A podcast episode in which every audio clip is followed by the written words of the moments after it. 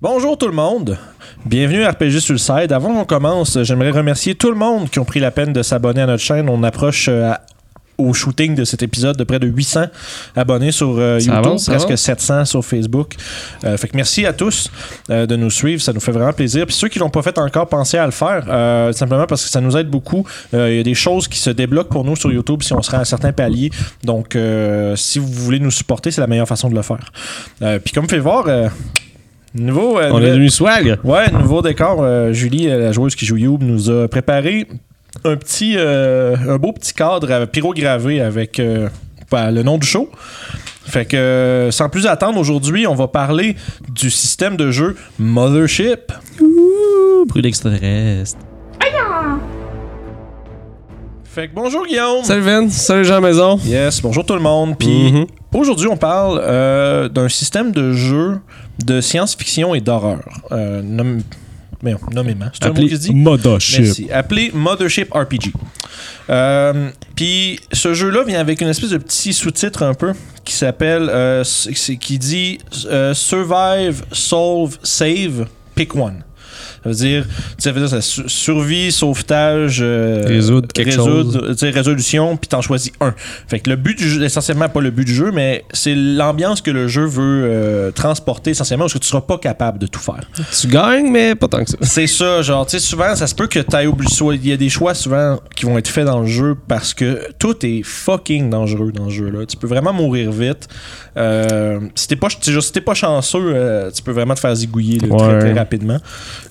Puis ça se veut un jeu qui mise beaucoup sur l'ambiance, puis tu sais un peu comme les comme Alien, Event Horizon, des films que j'ai pas vus. C'est inspiré de ça, ouais. C'est Moi, ça. Je les ai vus, par contre. C'est ça. Je suggère à tout le monde Event Horizon. Ouais, ça donne le feel quand même assez bien. J'ai vu les screenshots là, de Tommy Lee Jones, son nom, c'est comment il s'appelle, le gars, là, en tout cas, l'acteur, là, qui a la face fondue. Ah, j'ai juste vu ce shot-là, je vais dire, oh, non, il a enlevé ses yeux parce qu'il peut voir mieux comme ça.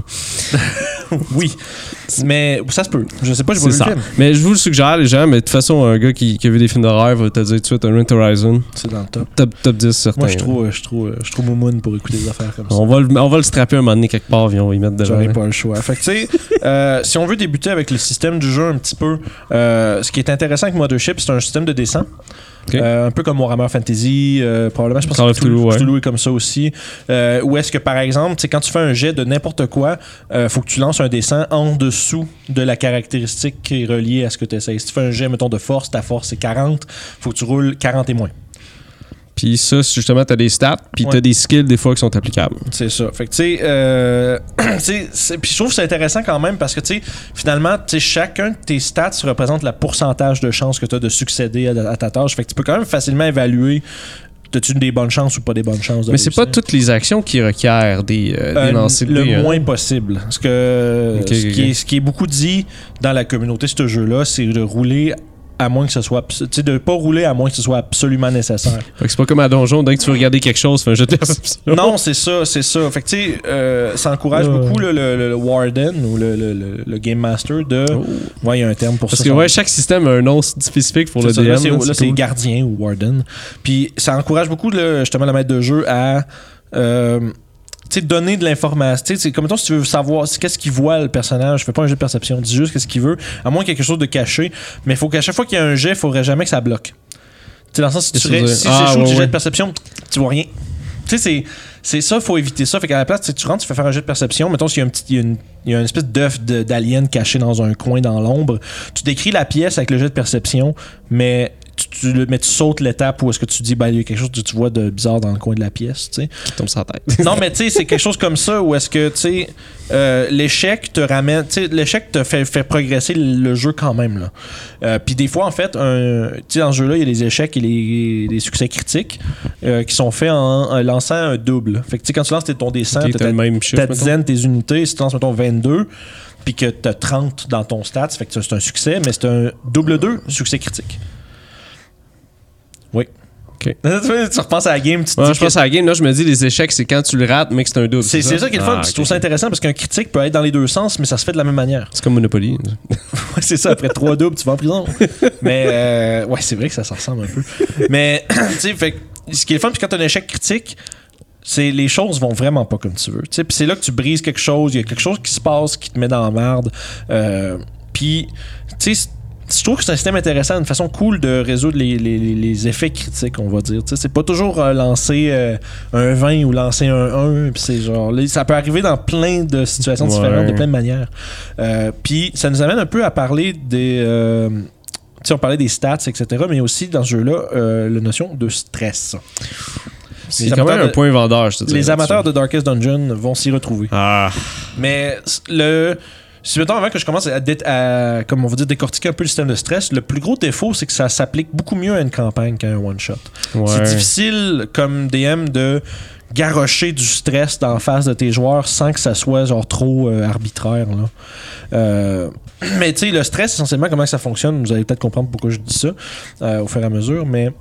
le stress, en fait, c'est un nombre de points que tu accumules. Chaque fois qu'il arrive un événement qui est troublant pour ton personnage, tu dois faire une sauvegarde de peur. C'est, contrairement à Call of Toulouse, c'est pas vraiment quand c'est des trucs dégueulasses. Oui, des fois, il y a ça, mais c'est des fois, mettons, rater des jets importants, te faire blesser ou juste quelque chose qui va pas dans le sens que tu veux, c'est ça? Ben, oui, déjà, en partant dans le jeu...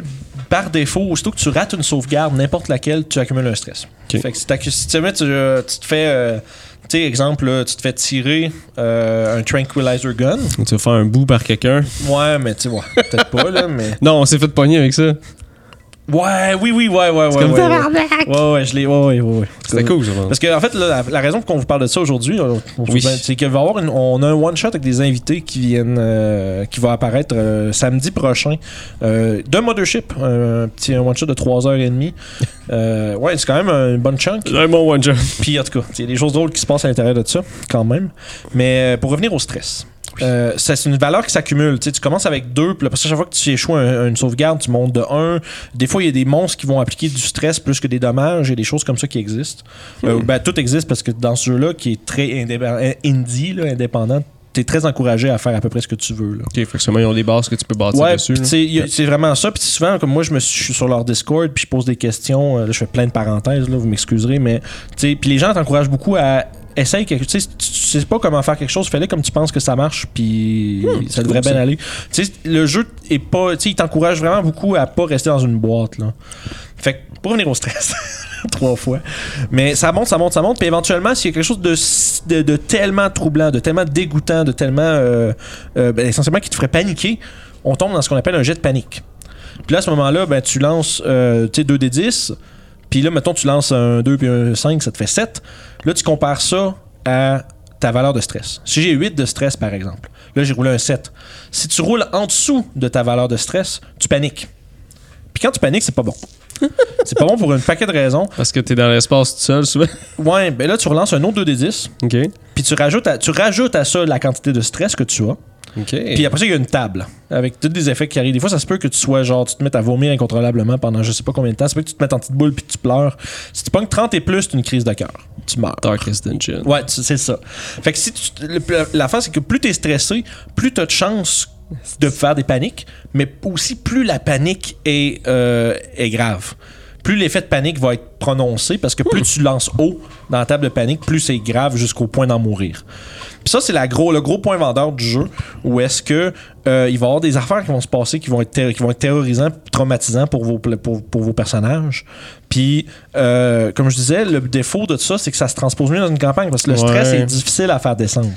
C'est quelque chose ça redescend de temps en temps, mais une campagne là, qui va... On parle de 3-4 sessions, mettons, qui vont se passer sur une couple de jours de in-game.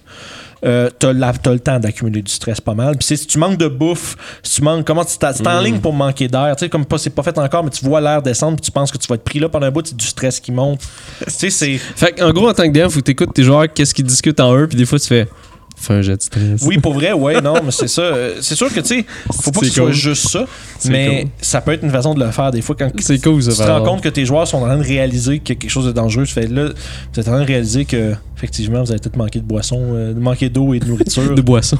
Ouais, aussi, des fois, il y en a qui ça stresse. Il n'y a plus de Pepsi dans ce frigidaire. Je pense qu'il n'y a plus de bière. Ah, ok. Ça stresse des gens, ça.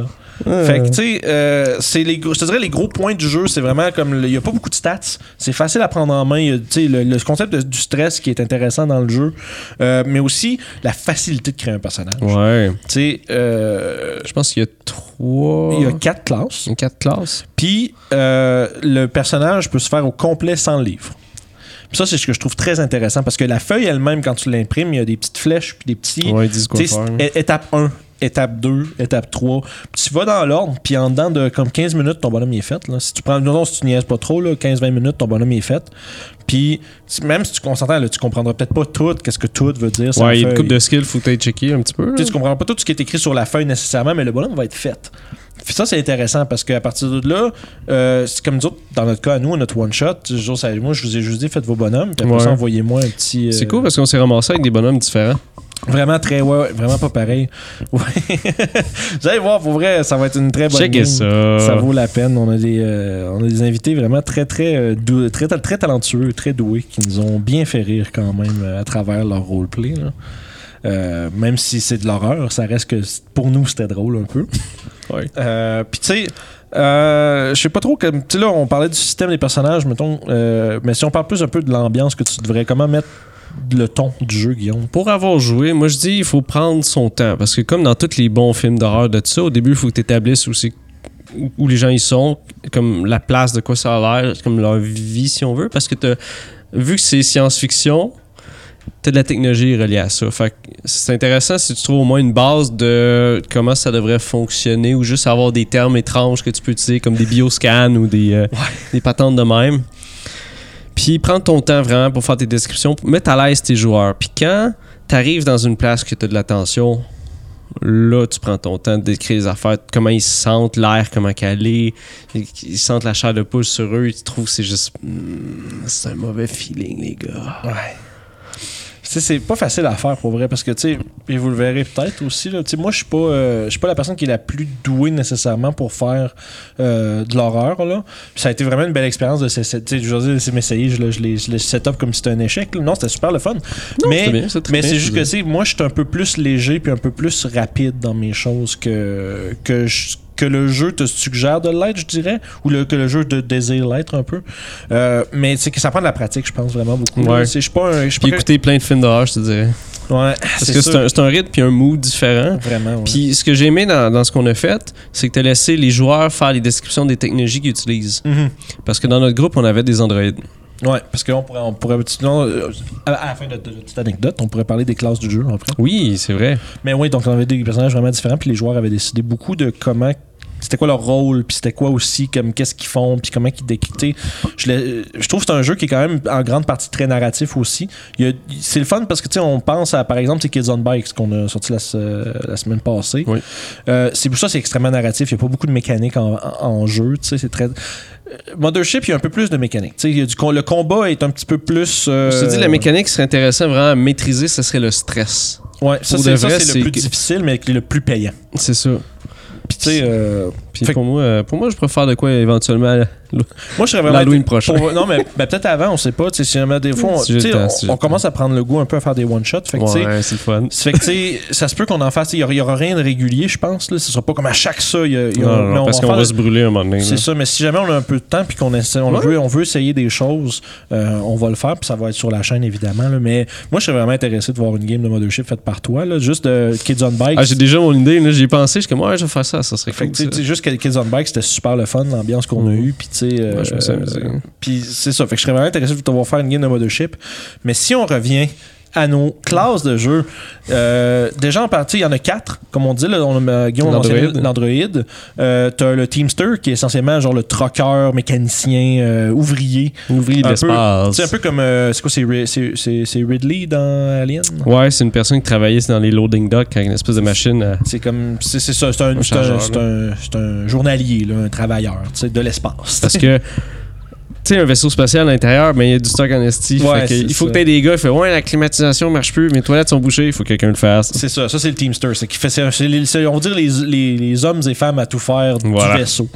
Après ça, t'as le scientifique qui est toujours un peu là, l'espèce de personne qui est souvent obsédée par des aliens, puis tu sais, tous les trucs inconnus. Souvent, c'est comme dans le jeu, en tout cas, là, le scientifique, c'est quelqu'un qui va être très intéressé, qui va être très... même quasiment obsédé par justement artefacts aliens, formes de vie étranges. Parce que à ce que j'ai vu à date, contrairement à d'autres settings de science-fiction, c'est que les aliens, c'est quelque chose de connu.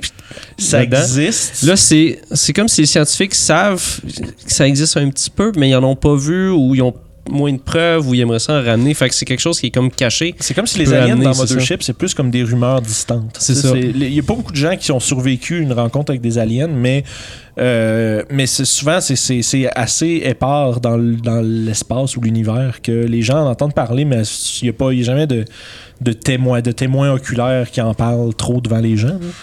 Fait que ça, scientifique, obsédé par les technologies aliens. Puis finalement, t'as le Marine! Celui qui a un cigare dans la gueule, le gros gun, l'armure. Le gars avec trop d'attitude.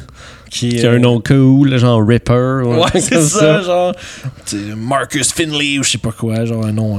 Casey Ryback? Non, c'est pas dans le bon film. Genre, je sais pas. Fait que tu sais... fait que le Marine, c'est le gunner du groupe. T'sais, c'est celui qui va être le tu sais, souvent qui maîtrise les armes. Puis souvent, ce qui est cool avec les Marines, c'est que plus ils sont forts. Les Marines, ils vont se donner un bonus à leur valeur de combat par autres Marines qui sont dans leurs entourages. Fait que si tu fais un groupe 3 Marines, ben tout le monde a plus 10. Parce que chaque Marine donne plus 5 aux autres. Puis entre eux autres, ça se donne tout. Fait que, comme... Sauf qu'un Marine panique. Ouais, c'est ça. Sauf que tout le monde panique. C'est si un Marine qui fait un jet de panique, tout le monde doit en faire un. En fait, si un Marine échoue son jet de panique, tout le monde fait un jet de panique en réponse. Parce que c'est ça, le gars avec le gros gun puis l'armure, il capote, ça te donne l'impression que ça va pas bien en sacrement. Là. Fait que tu sais, puis c'est ça. Fait que chaque classe a comme des défauts, tu sais, comme les androïdes. Si tu fais un jet contre la peur en présence d'un androïde, t'as un désavantage parce que le jeu fonctionne avec un système avantages, désavantages, comme Donjon Dragon. Tu lances 2 fois le jet. Tu prends le meilleur. Genre. Ouais, tu prends le meilleur ou le pire résultat. Puis le pire résultat, ça veut dire qu'entre 2 échecs, c'est un échec critique. C'est, même si ton échec critique est moins haut, est moins échoué, tu le prends pareil parce que c'est le pire résultat. Sacré androïde qui te regarde. Mais pourquoi avez-vous peur de mourir? Ouais, mais c'est ça. Genre, c'est parce que les androïdes dans ce jeu-là, ça met tout le monde mal à l'aise. Juste la présence d'un androïde, c'est weird. C'est comme un humain qui est pas un humain, puis c'est comme étrange, puis c'est une machine. Puis dans le fond, l'idée derrière ça, c'est costaud que tu vas faire un jet de peur. Si t'es un androïde dans ton entourage, là, t'es déjà stressé de l'androïde. Ça rend ça plus difficile de pas capoter sur d'autres choses. Fait que ça, c'est les 4 classes qui sont dans le jeu. Ils ont tous des petits malus, des petites affaires, mais ils ont tous des petits bonus aussi. Sans rentrer trop dans les détails. Là, mais... Puis rapidement, on peut parler aussi, tu as des loadouts différents que tu peux choisir, qui sont pas en fonction de la classe, c'est juste en fonction de ce que tu as besoin. C'est ça, fait que tu peux avoir un scientifique qui est armé pour faire l'extermination, fait qu'il y a des armes, des choses comme ça, ou avoir un androïde qui peut être fait juste pour l'exploration scientifique. C'est ça. C'est cool parce que tu choisis vraiment... parce que c'est comme... T'as pas de classe dans le jeu, à part justement ces 4-là. Tu n'as pas comme un androïde guerrier. Non, c'est pas d'affaire de même. C'est plus comme une direction. Mais je trouve ça cool que tu puisses prendre un load. Quand tu crées le personnage, tu as un loadout ou un kit d'équipement de base qui est en fonction de ce que tu t'en vas faire. Fait que ça veut dire tu peux vraiment plus comme customiser ton personnage avec ça. Puis après ça, je pense qu'il faut que tu choisisses une patch. Ouais, t'as des petites affaires un petit peu comme à Donjon, les trinkets. Là. C'est pour un peu développer. Des fois, ça peut donner des idées pour le roleplay du personnage. Puis pourquoi t'as une patch qui dit genre mon autre ride me marier ou je sais pas quoi. Te marier, ouais. Non, c'est ça, c'est des espèces de patchs qui peuvent dire quelque chose que la personne a fait. Puis c'est vraiment, pour moi, j'ai juste pris ça comme inspiration pour le personnage. C'est ça. Fait.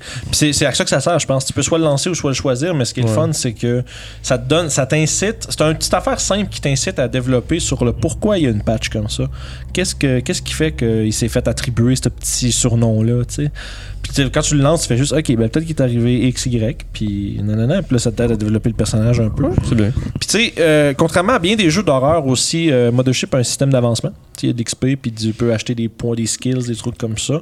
Ce qui est souvent moins horreur dans le sens où ça vient plus comme vraiment plus un RPG, là, comme Donjon Dragon, ces choses-là. Ça vient de me dire, il y a une grosse portion.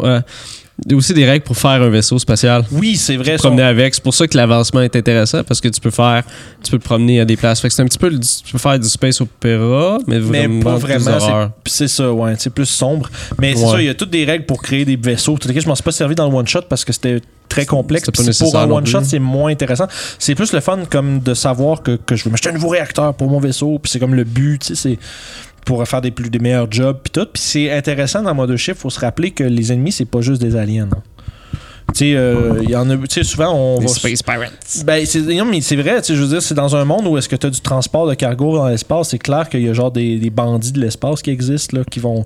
Ou à l'inverse, tu as des méga corporations là, qui sont corrompues à l'os, là, qui vont peut-être t'envoyer pour exterminer des civils, genre, qui sont... Comme l'équivalent des corsaires, mettons. Hein? Ouais, un peu. Comme, mettons, c'est comme, là, il y a une grève dans une de nos installations, allez péter ça, là. Nice. Cette gang de salauds, là. Mais tu sais, c'est le fun de jouer, mais il faut jouer dans le...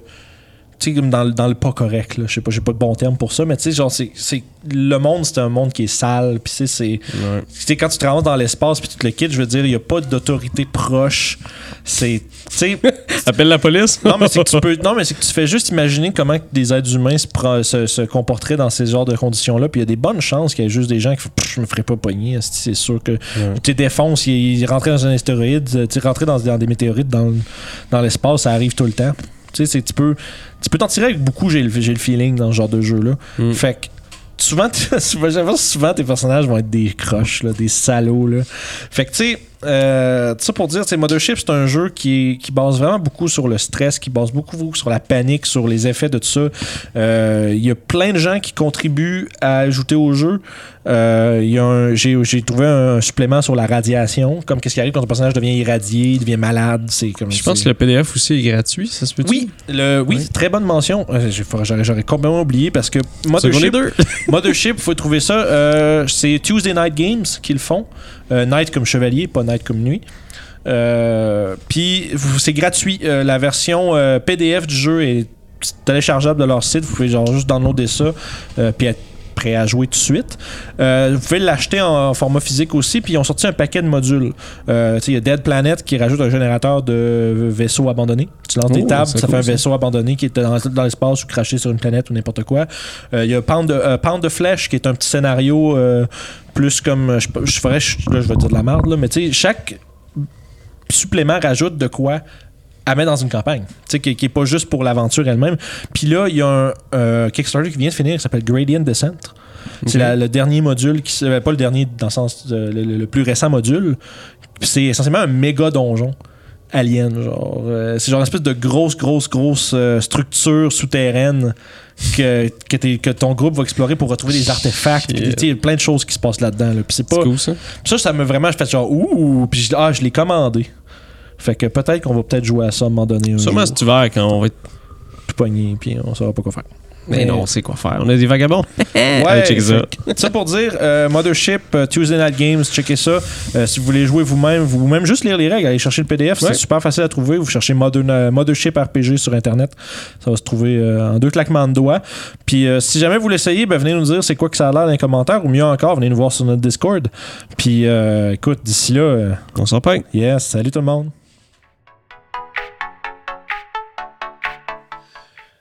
Dans des trolls, des ogres, des orques. Oh! Hey, je suis en train de préparer la prochaine game des Vagabonds, ça va être vraiment cool. Si vous voulez toutes les voir, faut vraiment pas oublier de s'abonner à RPG sur le side. Vous pouvez faire ça en cliquant juste ici.